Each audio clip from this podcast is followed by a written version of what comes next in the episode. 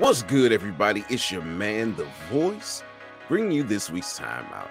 This is where we take a step back and assess the game of life, looking to God for strategies to bring us true success. This week's thought be still. The Summer Olympics were last year, and one of the most lucrative, exciting, and boring sports that it hosts is track and field, specifically running. In my sincere opinion, pardon the pun, Rick, anything at the track that's longer than 400 meters is an exercise in futility. I mean, even the 400 is borderline crazy. I'm sure athletic apparel companies would disagree with me, but I ask that you hear me out. With the 400 and higher, you start at one point and run as strategically fast as you can to get back to the point that you're standing in. Why? I know, I know. Health benefits, test yourself, runner's high, blah, blah, blah. You're already there. You're using all this energy to get where you already are. I'm sorry, it's a magnet concept.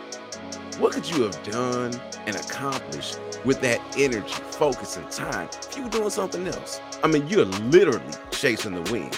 And when it's over, the only thing that changes in the world is that you're tired and you're sweating. Unfortunately, we participate in many futile activities. Life causes us to feel helpless. Pocket crack makes us think that we gotta do something all the time. And the things we do really is just waste our resources and accomplish nothing. We get lost in social media rabbit holes or playing games on our phone. So often, we're doing anything trying to make something happen in our lives, and when it's done, we have nothing but sweat to show for it. Have we sought God? Are we doing what He says? Or are we doing the things that we think that we should do?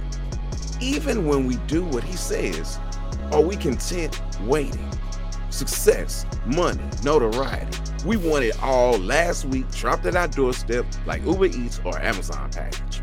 Psalms 46:10 says, Be still and know that I am God. I'll be honored by every nation, I'll be honored throughout the world. Settle your mind, pull back on activities. Know that God is in control.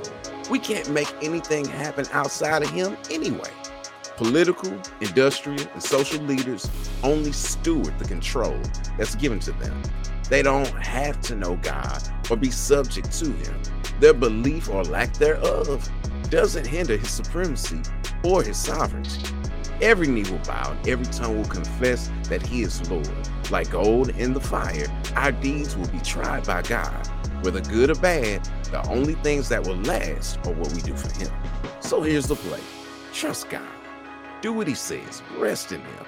Whatever we accomplish is because He's given us the strength, the intellect, and the tenacity to do so. It's your man, the voice of this week's timeout. All right, time to get back in the game of life. Until next week, ready, break.